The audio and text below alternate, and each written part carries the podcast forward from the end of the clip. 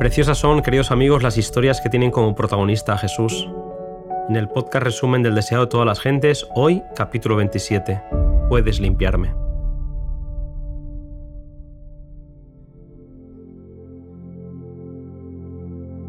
La lepra era la más temida de todas las enfermedades conocidas en el Oriente.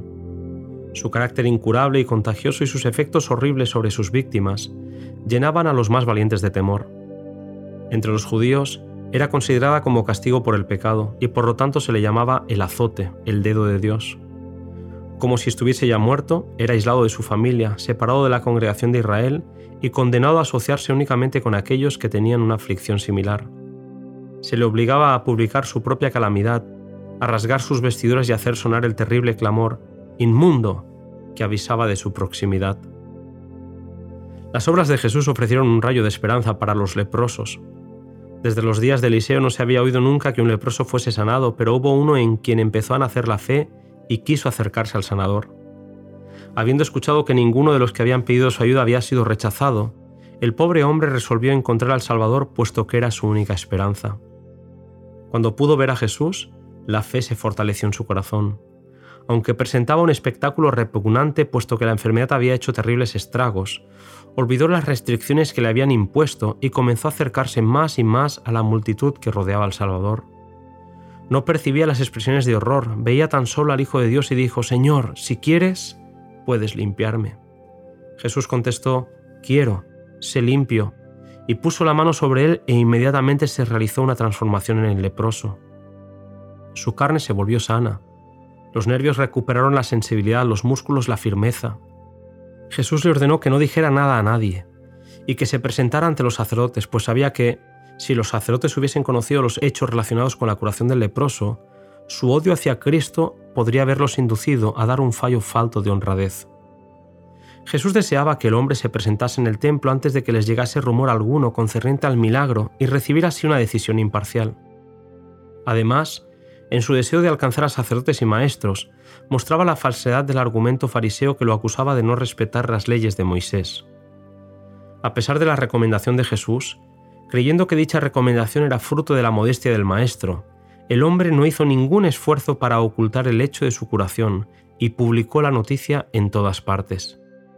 Dicha divulgación del asunto estorbó la obra del Salvador, ya que hizo que la gente acudiese a él en tan densas muchedumbres que por un tiempo se vio obligado a suspender sus labores. Los mismos sacerdotes que habían condenado al leproso al destierro certificaron su curación. Esa sentencia, promulgada y registrada públicamente, era un testimonio permanente en favor de Cristo. Y como el hombre sanado quedaba reintegrado a la congregación de Israel, bajo la garantía de los mismos sacerdotes de que no había en él rastro de la enfermedad, venía a ser un testigo vivo a favor de su benefactor. Con alegría, presentó su ofrenda y ensalzó el nombre de Jesús. Los sacerdotes quedaron convencidos del poder divino del Salvador. Tuvieron oportunidad de conocer la verdad y sacar provecho de la luz. Si la rechazaban, se apartaría de ellos para no volver nunca. Muchos rechazaron la luz, pero no fue dada en vano. Fueron conmovidos muchos corazones que por un tiempo no dieron señal de serlo, durante la vida del Salvador, su misión pareció recibir poca respuesta de amor de parte de los sacerdotes y maestros, pero después de su ascensión, el libro de Hechos nos dice, una gran multitud de los sacerdotes obedecía a la fe. La obra de Cristo al purificar al leproso de su terrible enfermedad es una ilustración de su obra de limpiar el alma de pecado. El pecado es una lepra arraigada, mortífera e imposible de ser eliminada por el poder humano. Así como Jesús tocó al leproso sin contaminarse, Jesús al venir a morar en la humanidad no se contamina y nos asegura que su presencia tiene poder para sanar al pecador.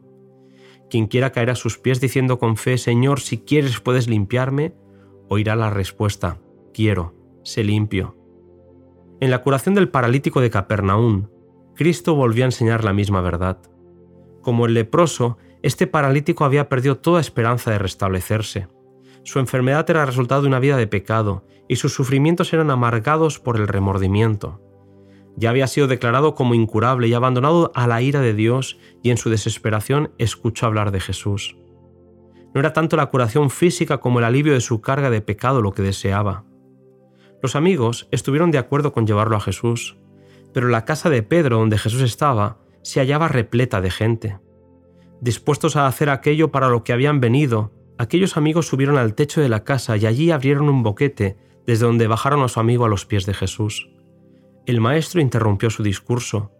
Conocía a aquel que ahora estaba ante su presencia. Había presenciado sus luchas y su tristeza. Con palabras que cayeron como música en los oídos del enfermo, el Salvador dijo, Confía, hijo, tus pecados te son perdonados. La carga de desesperación se desvaneció del alma del enfermo. La paz del perdón penetró en su espíritu y resplandeció en su rostro. Su dolor físico desapareció y todo su ser quedó transformado. El paralítico impotente estaba sano, el culpable pecador perdonado. Ya no pidió nada más. Era demasiado feliz como para hablar.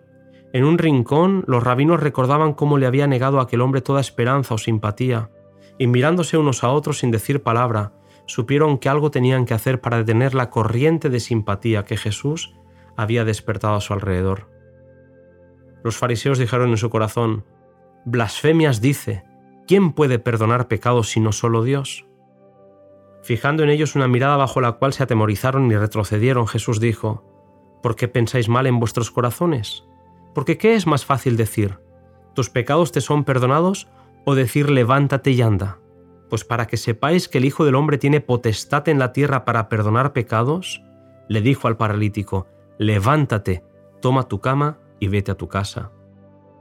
El que había traído su camilla se puso en pie con la elasticidad y fuerza de la juventud. El creador del universo había restaurado la salud de ese cuerpo corrupto. La voz que había dado vida al hombre del polvo de la tierra había infundido vida al paralítico moribundo. El mismo poder que dio vida al cuerpo había renovado el corazón, sanando el alma muerta en delitos y pecados. La curación del cuerpo era una evidencia del poder que había renovado el corazón. Cristo ordenó al paralítico que se levantase y anduviese, para que sepáis, dijo, que el Hijo del Hombre tiene potestad en la tierra para perdonar pecados. Aquel paralítico halló en Cristo curación para el alma y para el cuerpo. Son muchos hoy los que no pueden hallar alivio hasta que vengan al médico del alma. Hoy son muchos los que por la carga de pecado viven con intranquilidad y esto es el fundamento de sus enfermedades. La paz que Él solo puede dar impartiría vigor a la mente y salud al cuerpo. Jesús vino para deshacer las obras del diablo. En Él estaba la vida y Él dice, yo he venido para que tengan vida y para que la tengan en abundancia. Los fariseos estaban mudos de asombro y abrumados por su derrota. El prodigio realizado en el hombre, a quienes ellos habían entregado la ira de Dios, había impresionado de tal manera a la gente que por el momento los rabinos quedaron olvidados. Estaban desconcertados y avergonzados y reconocían, aunque no lo confesaban, la presencia de un ser superior. Cuanto más convincente era la prueba de que Jesús tenía en la tierra poder para perdonar pecados, tanto más firmemente se atrincheraban en la incredulidad y salieron de la casa de Pedro dispuestos a silenciarlo.